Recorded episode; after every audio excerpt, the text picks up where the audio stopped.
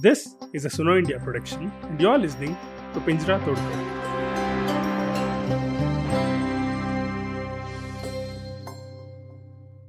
The year was 1991. India had just entered the age of globalization but was still struggling to come to terms with long standing societal issues like child marriages, female feticide, and poverty. It was around this time that Amina, a young girl from Old City who had been forcefully married to a 60 year old Arab sheikh, was rescued by an alert Air India hostess, Amrita. She found the child crying inconsolably, and when queried, Amina revealed that her parents married her off to a 60 year old Saudi national. On landing in New Delhi, Amrita alerted the police, preventing the girl from being flown to the Gulf. The Saudi man was arrested. Soon her story became an internationally watched news story, and eventually she became almost an icon in the renewed movement against child marriages. Fast forward 29 years, India is now a popular global destination and Hyderabad the hub for many multinational corporations. Ironically, the city continues to battle the very same issues that dogged it 29 years back child marriage and poverty. And contract marriages like the one Amina was forced into in 1991. Amidst all this, the fate of Amina remains unchanged. According to members of Shaheen Women's Resource and Welfare Association, Amina continues to live in poverty and leads almost a hand to mouth existence. Amina, on her part, refuses to meet or talk to media, saying she stopped being a person as soon as she became an example for contract brides.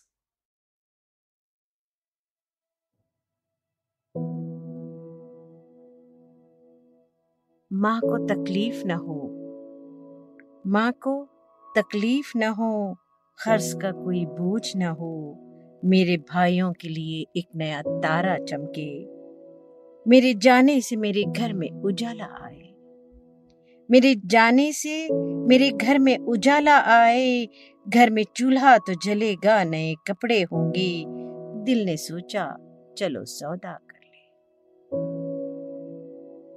दिल ने सोचा, चलो सौदा कर लें। मैं थी सोलह की, वो था पैंसठ का। मैं थी सोलह की वो था पैंसठ का ईंट पर ईंट रखे एक नया छत बन जाए, रात ही रात मेरा घर महल बन जाए। दिल ने सोचा, चलो सौदा कर ले। नया टीवी, नई गाड़ी, नया टीवी, नई गाड़ी, नया मोबाइल मिले। सारा घर नाच उठे, खुशियों का सागर उबले। दिल ने सोचा, चलो सौदा कर ले। रात आई थी, बहुत रातों के बाद आई थी। रात आई थी, बहुत रातों के बाद आई थी। रात आई थी, लम्स की सौगात लिए, ख्वाहिशों की नई बारात लिए। एक तूफ़ान सा उठा था दिल में, नई चाहत बनकर। एक तूफ़ान सा उठा था दिल में, नई चाहत बनकर। पास आया ही था वो कि जोश जुनू ठंडा हुआ। रात भर सुंद पड़ी, तकिया मेरा रोने लगा।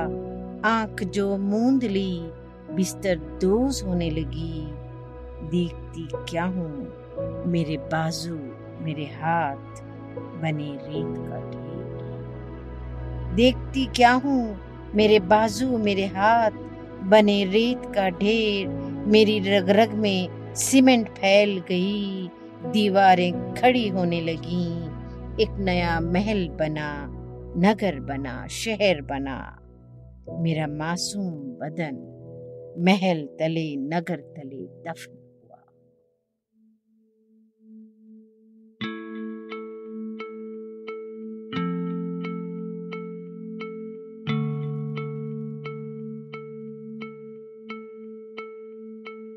Welcome to episode 5 of Pinjra Todkar. I am Padma Priya, editor for Suno India, and this podcast is conceived and produced by Gote Santram Hyderabad with the support of Suno India and Bol Hyderabad.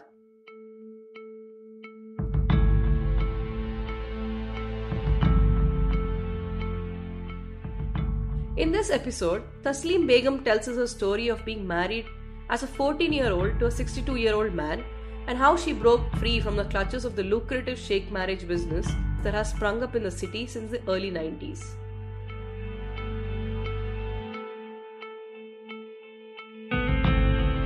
The historical roots of this so called tradition, now a business, goes back to the 18th century when elite Yemen men came to Hyderabad and held high position in the Nizam's army. The community called as Chaush Arabs maintained its links with their homeland through marriage alliances. Soon, local communities in Hyderabad noticed that these Arabs did not have a dowry tradition but had a custom of paying bride price. That is, each bride was paid a price what this meant was that suddenly young women were viewed as an asset, whereas the dowry system portrayed them as a burden. This bride tradition is still alive among these Arabs and it has given rise to a marriage market. It is an ugly mix of sex tourism and trafficking, though it is not viewed as such.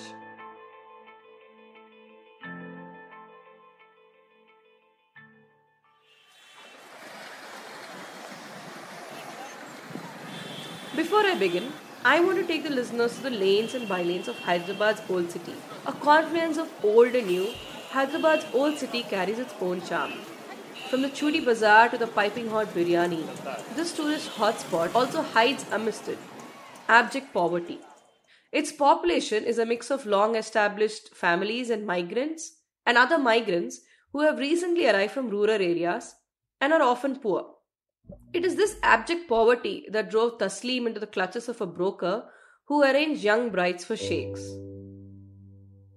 Taslim was 13 years old when she first heard a neighbor talk to her mother about sheikh marriage. At that time, she had dropped out of schooling due to financial troubles, with her mother being the sole breadwinner, she tells us. घर में financial problem बहुत ज़्यादा रहता था। मेरी mummy घर लोगों के घरों में डोमेस्टिक वर्कर करते थे तो इस वजह से उनकी मम्मी की तबीयत भी ठीक नहीं रहती थी। और घर भी हम उनका होने था रेंट पे रहते थे हम लोग।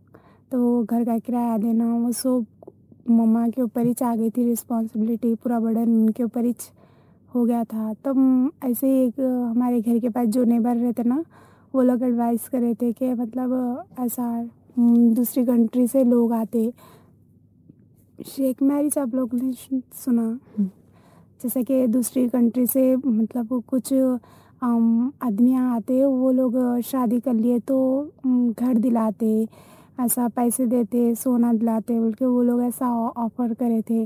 तब मैं केक बोल तो छोटे रहने से मैं घर के प्रॉब्लम्स देखते रहती थी मेरी मम्मी से ज़्यादातर मेरी मम्मी ये सब रिस्पॉन्सिबिलिटी उठाते मेरे पापा कुछ भी नहीं करते तब मैं भी मेरे मम्मी उन लोगों के लिए कुछ करना मेरी फैमिली के लिए कुछ करना करके हमेशा ऐसे सोचती थी मैं Tasneem thought that what her neighbor told her mother about being married to a wealthy sheikh as a way of bringing her family out of poverty.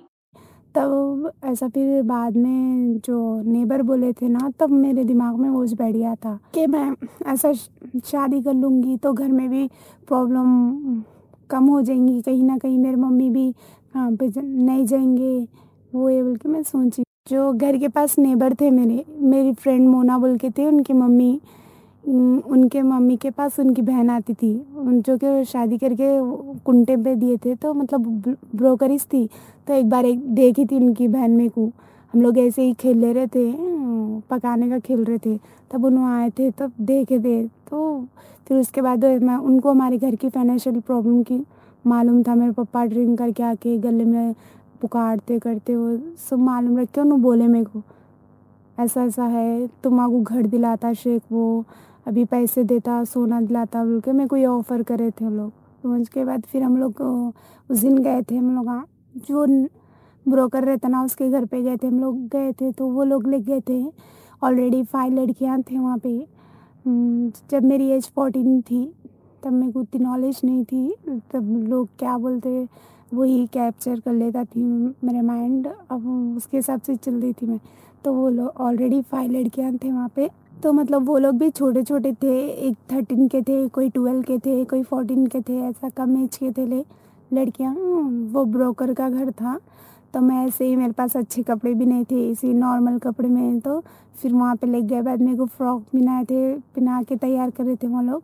तो एक बड़ा हॉल था, बड़े हॉल में एक मतलब दूसरी कंट्री का शेख आया हुआ था तो बिठाए थे उसके सामने। बिठाए बाद फिर उस हॉल में शेख को बिठाए और ब्रोकर्स भी थे। एक एक वन बाय वन लड़की को बुला के बता रहे थे वो शेख को। तो वो मतलब वो शेख सेलेक्ट करते थे, वो फाइव लड़कियाँ, वो फाइव और मैं मिला के सिक्स लड़कियों में से उनको जो पसंद आई, वो लड़की से उन्होंने कहा करते बोल के बोले थे तो। तब उन पूरे लड़कियों को बताए, फिर मेरे को भी बताए, फिर रिटर्न मेरे को दोबारा बार बताए बताए बाद तो फिर चल के दिखाओ, बोल के ऐसा मतलब मुंडी वही निकाल के करके दिखाए थे। दिखाने के बाद वो शेख मेरे को पसंद कर लिए थे। According to house surveys by independent NGOs, close to 30 to 35 such marriages takes place every month in Old City. This was true till 2017 when a massive crackdown occurred. More about that later. For many people living here, having a daughter means a possible bankruptcy, thanks to the growing dowry demands. The girls, often aged between 11 to 18 years, are scouted by the neighborly auntie who might be a family friend. These family brokers often scout within their extended family or neighborhood for young girls and persuade the parents to get them married to wealthy sheikhs from Sudan, Nigeria, or Arab nations. Oftentimes, parents are promised that their lives will get better if their daughter is sent along with these sheikhs. They're also paid an amount ranging between rupees 50,000 to 1 lakh. The younger and fairer the girl, the higher the amount a family can expect. These brokers, according to Shaheen's members, are present in every locality of the old city, especially in areas inhabited by the poorest sections. Taslim told me that once her mother met the 62 year old groom, she objected to the marriage and insisted that Taslim go back to school. मेरे mummy इसके लिए agree नहीं थे कोई ज़रूरत नहीं है you know दादा की एज के है कैसा सोच कर तुम डिसीज़न लेते ये रॉन्ग है नको तुम स्टडी करो बोल के मेरी मम्मी फोर्स करे मेरे को कोई ज़रूरत नहीं है चलो यहाँ से बोल के मेरी मम्मी ला वहाँ से। ला बाद फिर मैं जो नेबर थे ना, वो लोग फिर आए थे हमारे घर को। आके फोर्स करने लगे थे मेरे को। देखो, घर दिलाता बोल के बोल रहे, तुम्हारी मम्मी की तबीयत भी ठीक ना रहती। तुम तुम्हारी फैमिली के बारे में भी सोचो। तुम एक ही लड़की नहीं है और एक लड़की है, और भी भाया है, वो ये बोल के बोले तो फिर मैं मेरी मम्मी को फोर्स करने लगी थी। मम्मी, नहीं, मैं, मेरे को कर लेना तो कर लेना, छः। अपने घर की लाइफ भी चेंज हो जाती, अपने को घर आता। किराया भी ना देना पड़ता, वो शेक दिलाता वो रहना, अपनी लाइफ पूरी चेंज हो जाती, वो ये बोल के मैं मेरे मम्मी को बहुत फोर्स करी।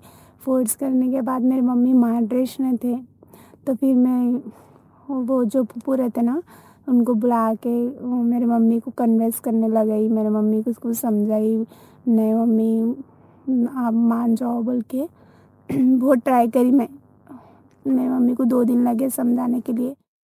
Jamila Nishad, founder of Shaheen, told us in episode 1 of this podcast how exploitative these contract marriages have become and recounted the case of a young girl, Rihanna, who was married 17 times, each time making her family richer. As the eldest daughter of a family with four daughters, Rihanna bore the burden of pulling her family out of poverty.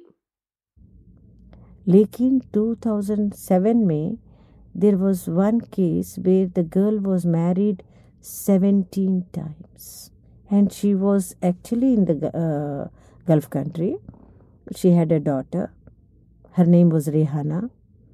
And uh, she wanted to come back and live normal life with her parents. And parents refused to take her back. She we don't know what happened to her now. So she wrote a letter to her mother. Those days we didn't have mobile or anything. So she wrote a letter to her mother आपको सत्रहवा दामाद मुबारक all the other sisters she was the eldest normally eldest of the family the eldest sister got, gets this has to sacrifice her life this way. Then all the others are married off because she keeps sending money. Others can manage to get married. Good. So this girl, when she came back here, she was staying in a hotel, and our girls went and met her, and she gave the whole story. And her parents' mother refused to meet her because they did not accept her because, as she was married 17 times. जो regular उसका पैसा आ रहा था वो खा रहे थे वो अच्छी लग रही थी जब उसने बताया कि वो उसको इतने मरतबा शादी हुई तो she was rejected then she was totally hurt and she went back and she never came back. So, how are these girls identified and found by these brokers? The modus operandi of these brokers is actually very well planned. The old city has a number of beauty parlors and mehendi training institutes which offer a six month diploma to young girls to seek to build their skill sets. It's at these training institutes that the ball is set in motion by the women running the institutes for shortlisting young girls as prospective brides. The auntie at the institute will begin by asking about the girl and her background, how many siblings does she have, especially how many sisters, and what her parents do. Slowly over the month, the trainer goes on to talk about the benefits of being married to a rich sheikh and convinces the girls to send their photos and biodata to the prospective groom. A little about the groom is told to the girl, and once convinced, the nikah is performed sometimes over phone or sometimes at midnight meetings in lodges, which are sometimes owned by the brokers themselves. Incidentally, these brokers have their own qazis who perform such weddings. Often, the girl is asked to sign a blank document. Once the sheikh husband is done sexually exploiting her, and before leaving the country, he sends a talak nama to the girl, leaving her in dire straits. Sometimes they're left upon being pregnant, and even worse, sometimes the sheikh husbands sell them to other sheikhs, trapping them in a vicious cycle of sex trafficking. There are many such brokers who are working in Old City in an underhand manner, says Jamila. The female brokers are headed by male brokers. Often, the female brokers themselves were contract brides or child brides in the past. Jamila Nishad says every contract marriage benefits 5 to 6 families in all.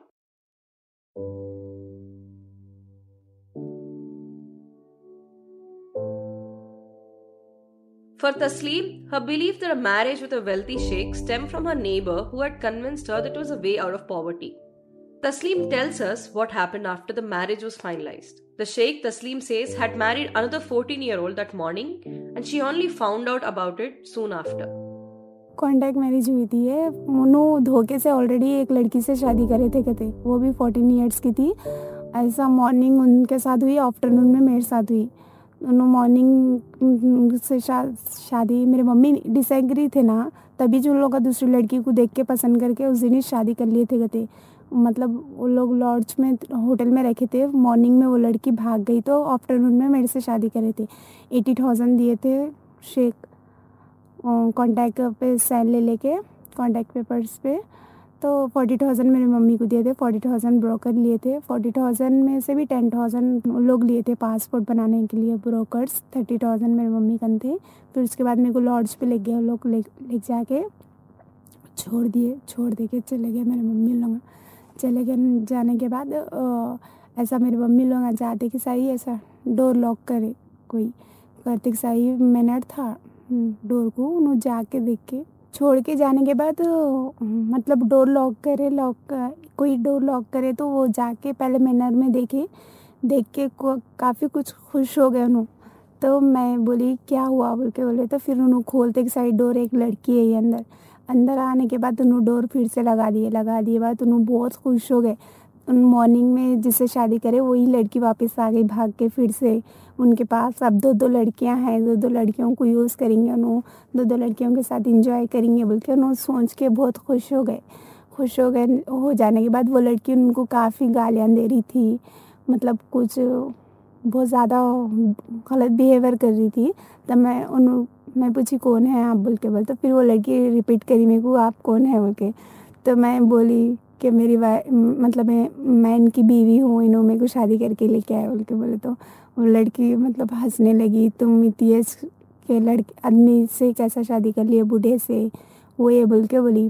Soon after police barge into the lodge Tasleem recount and found the sheikh with two minor girls, Taslim and the other 14-year-old girl. The police arrested the sheikh the broker involved, and also Taslim's mother. फिर जाके door खोलते सही police आ गई अंदर। आते की सारी पूरों को पकड़ ली शेख को पकड़ी फिर जो भी उसका सामान वो था पूरा जर्ब कर ली फिर मैं भी आ गई। पुलिस वाले मेरे को पूछे तुम कौन है? बोल तो मैं मॉर्निंग में शादी करके आफ्टरनून में शादी करके लाए मेरे को बोल के मैं बोली। तो फिर पुलिस वाले मेरे को बातें करे बातें करे तो मैं रोने लगी। फिर मेरे को भी बिठा लेके उसके साथ ले लेके आए भवानी नगर में, लेके आने के बाद। तब मेरे को भी बहुत गुस्सा आया उसके ऊपर।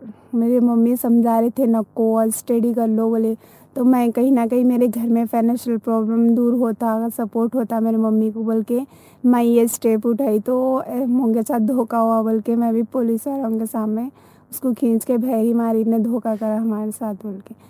मैं कहीं ना कहीं मैं देखी भी नहीं थी उन्होंने इतनी एज के है बोल के सिक्सटी टू मेरे दादा के एज के थे, तभी मैं एक कुछ सोची नहीं मेरे घर के लिए वो स्टेप उठाई थी तो उन्होंने धोखा दिए बोल के मैं उनको मारी मारी तो फिर पुलिस वाले क्लास मारने लगे, पूछे क्यों मारे बोल के तो मैं बोली ऐसा सा घर के प्रॉब्लम्स की वजह से मैंने ये स्टेप लिया बट ये आदमी ऐसा धोखा दिया बोल के फिर मेरे को गुस्सा आने की वजह से मैं कंप्लेंट करी उसके ऊपर।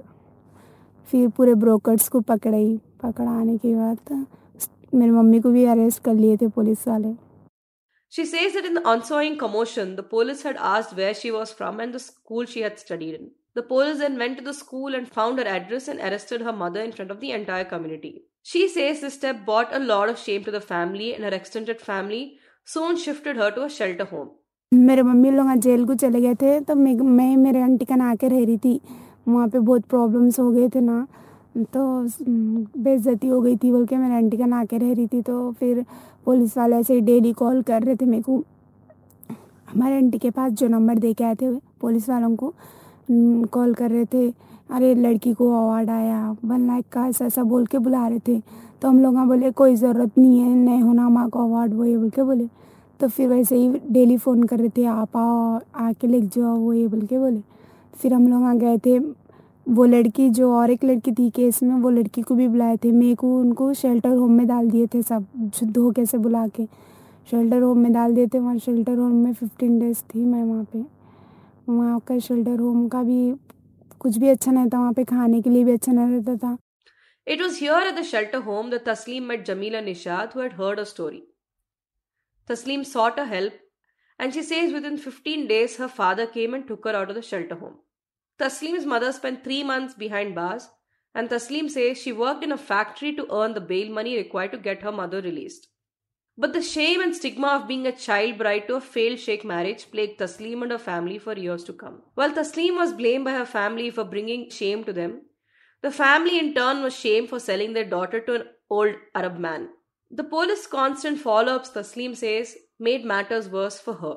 Working along with police is critical in cracking down on these kind of contract marriages, says Jamila.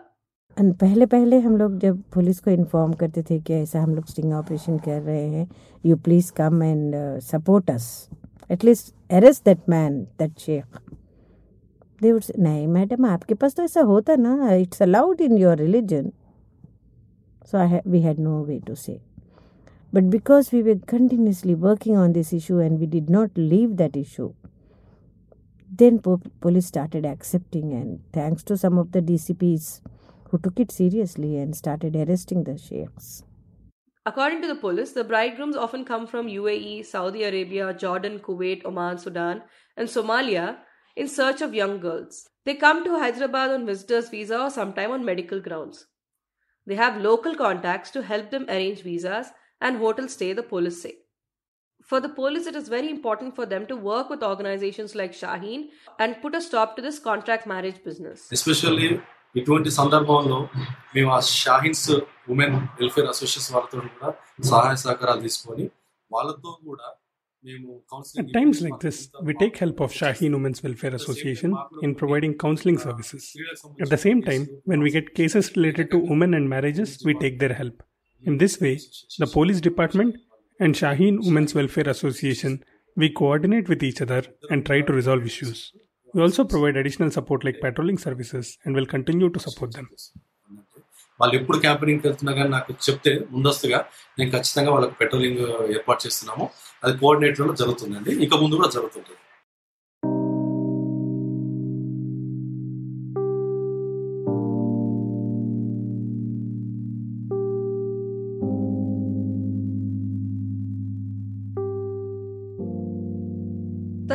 says that after some days, two other members of Shaheen followed up on her and insisted she visit their center.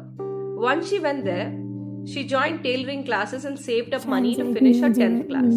Taslim says that करने की कोशिश की थी मेरी life ऐसी हो गई मैं saved her life and transformed it. जो भी क्लोज फ्रेंड थे जैसे ज़्यादा टाइम मैं बचपन में मेरे फ्रेंड्स के साथ टाइम स्पेंड करती थी समीरा बोल के ये हादसे की वजह से उनके मम्मी भी इग्नोर करने लगे थे अवॉइड करने लगे थे कि नहीं नहीं बात करना तुम वो लड़की से बात करी तो वो महिला में लोग क्या बोलेंगे वो ये बोल के फ्रेंड्स पूरे छूट गए थे मेरे जो स्कूल टाइम में एट्थ में थे, तब ये हादसे की वजह से छूट गए थे। फिर अब मैं अपनी स्टडी कंटिन्यू करी, फिर एक्टिव वाली और जॉब भी कर रही बोल के फिर न्यू फ्रेंड्स बन गए, जो छूट गए थे, वो भी फ्रेंड्स फिर वापस आ गए। फिर मैं फोर व्हीलर सीखी यहाँ शाइन से ही। फिर फोर व्हीलर लाइसेंस भी मिला मेरे को पास हो गई मैं उसमें भी। और गवर्नमेंट से अवार्ड भी मिला मेरे को, बेटी बचाओ, बेटी पढ़ाओ का। और फिर 25000 we government se in 2017, following many such instances coming to light, the police cracked down on an entire network of people fueling this ugly practice. The crackdown led to the arrest of some grooms, brokers, lodge owners, and qazis in Hyderabad. The police also opened suspect sheets against 38 local brokers and 4 lodge owners, and also against qazis who were resorting to illegal activities. The lodges were also geotagged by the city police to keep an eye on the operations there. This is what Mahinder Reddy DGP had to say about this in 2017. ऐसे ये पूरा 20 आदमी का ये गिरफ़्तार किया है। इसमें हम देखें तो एक बड़ा नेटवर्क है। जब भी ये गल्फ कंट्री से कोई शेख ऐसे गर्ल्स को चीट करने के लिए आ रहे थे, आ रहे हैं। वो जब एयरपोर्ट में लैंड होते हैं, उसको रिसीव करने के लिए कुछ ब्रोकर्स रहते हैं। वो ट्रांसपोर्टेशन अरेंज करने के लिए ब्रोकर्स हैं। और एकोमोडेशन अरेंज करने के लिए ब्रोकर्स हैं। उसको गेस्ट हाउसेस में लॉजेस में रख के लोकल एरिया में जो पूर फैमिलीज़ हैं, उनसे बातचीत करके, उनको एक शानदार फ्यूचर रहते बोल के, उनको माइनर गर्ल्स को पेरेंट्स के कन्विंस करने के बाद, ये शेख्स के पास लेके जाके उसको इंटरव्यू करा रहे हैं। जब ये इंटरव्यू प्रोसेस चल रहा था, उस टाइम में ये रेड किया है। हम 12 माइनर गर्ल्स को रेस्क्यू किया है। और ये पूरा नेटवर्क में ये ब्रोकर्स बहुत ज़्यादा मनी कमा रहे हैं। पेरेंट्स को ऐसे फ्यूचर अच्छा फ्यूचर दिखा के उसको मेस्मराइज करके उनको चीटिंग कर रहे हैं। और ये ओल्ड एज शेख्स और माइनर गर्ल्स से मैरिज करवाने में ये ब्रोकर्स और खाजिस का बहुत इंपॉर्टेंट रोल है। इधर हैदराबाद सिटी में भी जो ब्रोकर्स हैं, ये ब्रोकर्स में कुछ लोग ये आधार सर्टिफिकेट में जो डेट ऑफ़ बर्थ हैं, वो माइनर दिखाई दे रहे हैं। माइनर को मेजर बनने के लिए आधार को अप्लाई करके उनका डेट ऑफ़ बर्थ बदला है। उसके बाद ऑनलाइन अप्लाई करके एक डेट ऑफ़ बर्थ सर्टिफिकेट एक बर्थ सर्टिफिकेट लिया है। बर्थ सर्टिफिकेट के बाद ये पासपोर्ट को अप्लाई किया है। ऐसे ये पूरा फेक डॉक्यूमेंटेशन से ये ब्रोकर्स नेटवर्किंग के साथ, गाजीज के साथ और ये लोकल ब्रोकर्स और ये गल्फ कंट्रीज़ का ब्रोकर्स ये एक से दूसरा ये कम्युनिकेशन में रह के कांटेक्ट में रह के ये काम कर रहे हैं In 2017, the Telangana State Minority Welfare Department prepared an ordinance not only to control the growing number of Arab marriages, but also to regulate services of Qazis in the state. But the ordinance is yet to be passed.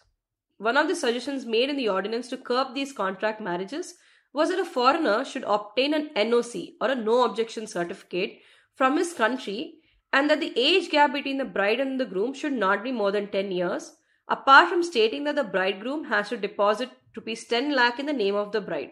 So deep rooted is this problem that despite all these efforts, nearly 2000 such marriages were recorded in 2017 alone, and a similar number in subsequent years, and Shaheen, with the help of police, could only stop 156 such marriages. While the police believe that the crackdown in 2017 helped reduce the number of such marriages, Jamila Nishat believes that it is a case of these criminals changing their modus operandi.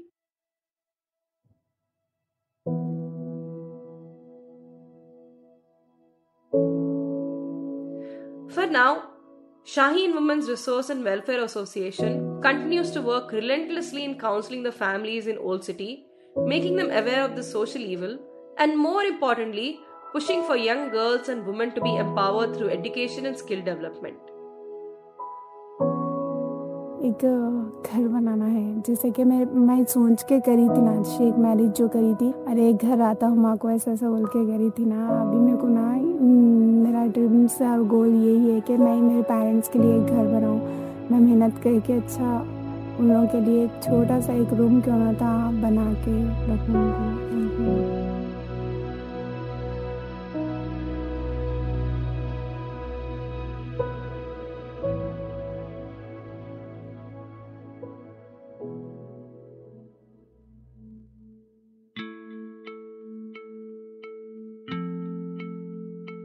by bit, these young women like Taslim are breaking through the barriers of poverty and gender discrimination and are rising like the phoenix from the ashes, stronger and more resilient.